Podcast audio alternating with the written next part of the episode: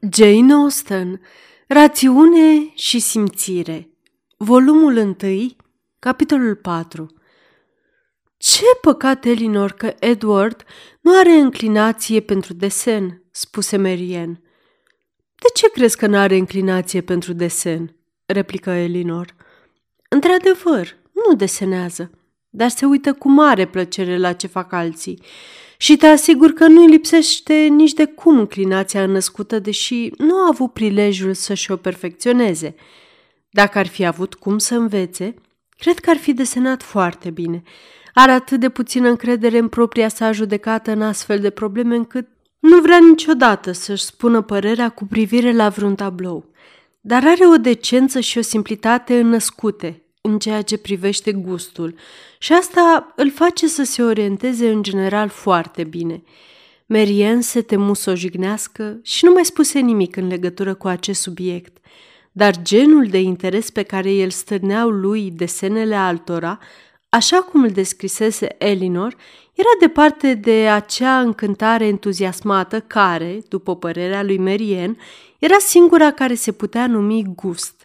Totuși, deși în sinea ei surâdea la această concluzie, își respectă sora pentru părtinirea oarbă față de Edward. Sper, Marianne, să nu-l consideri lipsit de gust în general, continuă Elinor. De fapt, aș putea spune că nu, întrucât purtarea ta față de el este amabilă și, dacă aceasta ar fi fost părerea ta, sunt sigură că n-ai fi putut să fii politicoasă cu el. Marian nu prea știa ce să spună, nu voia nici de cum să rănească sentimentele surorii ei și totuși era cu neputință să spună ce nu credea. În cele din urmă răspunse, Nu te supăra, Elinor, dacă eu nu-i prețuiesc meritele în egală măsură ca tine. Eu n-am avut atâtea prilejuri ca tine să-i apreciez calitățile, gusturile și inclinațiile dar am cea mai bună părere din lume despre judecata și bunătatea lui.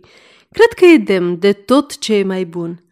Sunt sigură că prietenii lui, cei mai buni, n-ar putea fi nemulțumiți de o astfel de apreciere, spuse Elinor cu un zâmbet. Nu-mi închipui cum ai fi putut să te exprimi cu mai multă căldură. Marian se bucură să constate că sora ei era atât de ușor de mulțumit. Elinor continuă. Cred că niciunul dintre cei care l-au văzut destul de des angajat într-o conversație liberă nu se poate îndoi de înțelepciunea și de bunătatea lui. Perspicacitatea sa deosebită și principiile lui nu sunt ascunse decât de timiditatea care îl împiedică mult prea mult să vorbească. Îl știi destul de bine ca să-i recunoști valoarea dar anumite împrejurări te-au împiedicat să-i cunoști la fel de bine ca mine acele înclinații mai puțin importante, cum le spui tu. Am petrecut din când în când mult timp împreună, în timp ce tu erai în întregime absorbită de afecțiunea pentru mama. M-am văzut mult cu el, i-am studiat sentimentele și am auzit părerile în materie de literatură și gust – și una peste alta mă aventurez să spun că e instruit, că îi place extrem de mult să citească și are o imaginație vie, un spirit de observație corect, gusturi fine și pure. Pe măsură ce îl cunoști, îi apreciezi mai mult calitățile, precum și manierele și persoana. La prima vedere, sigur că purtarea lui nu impresionează, iar persoana lui cu greu poate fi numită frumoasă, până îi percep expresia ochilor care au o bunătate neobișnuită și blândețea înfățișării. În prezent, îl cunosc atât de bine încât îl consider cu adevărat frumos sau, cel puțin, aproape frumos. Tu ce spui, Marianne? Am să-l consider uh, frumos, Elinor. Dacă nu acum, foarte curând. Când ai să-mi spui să-l iubesc ca pe un frate, N-am să-i mai văd imperfecțiunea chipului, așa cum nu o văd acum pe a inimii. La această declarație, Elinor tresări și îi păru rău că se trădase vorbind cu atâta căldură despre el. Își dădu seama că avea o părere foarte bună despre Edward. Credea că stima era reciprocă, dar avea nevoie de o certitudine mai mare pentru ca părerea lui Marianne despre atașamentul dintre ei să fie pe plac. Știa că Marianne și mama lor treceau ușor de la presupunere la convingere, că la ele a dori însemna a spera, iar a spera însemna a se aștepta să se întâmple. Încercă să explice surorii ei adevărata situație. Nu neg că am o părere foarte bună despre el, că îl stimez mult, că îl plac, spuse ea. Aici Merien izbucni indignată. Îl stimezi, îl placi. Ce inimă rece a Elinor! O, mai rău decât rece. Ți-e rușine să fie altfel. Mai rostește odată vorbele acestea și voi ieși în clipa asta din cameră. Elinor nu își putu stăpâni râsul. Iartă-mă, spuse ea, și fi sigură că n-am vrut să te supăr vorbind atât de liniștită despre sentimentele mele. Credele mai puternice decât le-am bănuit pe scurt, credele pe măsura meritelor lui, iar bănuiala, speranța afecțiunii lui față de mine poate fi o garanție, fără să mă arăt nesăbuită sau lipsită de înțelepciune. Dar nu trebuie să crezi mai mult decât atât. Nu sunt nici de cum sigură de stima lui față de mine. Sunt momente când pare îndoielnică și până când sentimentele lui nu vor fi pe deplin cunoscute, nu trebuie să te mire că nu vreau să fie crezute sau numite mai mult decât sunt. În inima mea nu prea există îndoială cu privire la faptul că mă place, dar pe lângă atracția pe care o simte față de mine, mai sunt și alte lucruri de care trebuie să se țină seamă. E departe de a fi independent. Nu avem cum să știm cum e cu adevărat mama lui. Din cele spuse ocazional de Fanny despre comportamentul și părerile ei, n-am fost niciodată înclinate să o considerăm drăguță și m-aș înșela foarte mult dacă mi-aș închipui că Edward nu e conștient că ar întâmpina multe greutăți dacă ar dori să se însoare cu o femeie care n-are nici avere, nici rang înalt. Marian fu uimită să descopere cât de departe de adevăr mersese imaginația ei și a mamei sale. Și chiar nu ești locudită cu el, spuse ea. Totuși, cu siguranță se va întâmpla curând – dar din această amânare vor rezulta două avantaje. Eu n-am să te pierd atât de repede, iar Edward va avea un prilej mai rodnic de a-și îmbunătăți inclinația înăscută pentru preocuparea ta preferată, lucru indispensabil pentru fericirea voastră. O, ce minunat ar fi ca talentul tău să-l stimuleze într-atât încât să învețe și el să deseneze. Elinor îi spusese surorii ei părerea sa sinceră. Nu putea să considere că afecțiunea ei pentru Edward avea perspective atât de favorabile cum crezuse Merien. Uneori se vedea la el o lipsă de entuziasm care, dacă nu denota indiferență, sugera ceva aproape la fel de puțin promițător.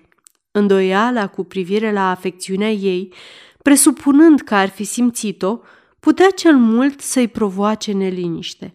Era puțin probabil să-i cauzeze acea deprimare care îl caracteriza atât de des. O cauză mai rezonabilă putea fi situația de dependență care îl împiedica să se lase în voia afecțiunii lui.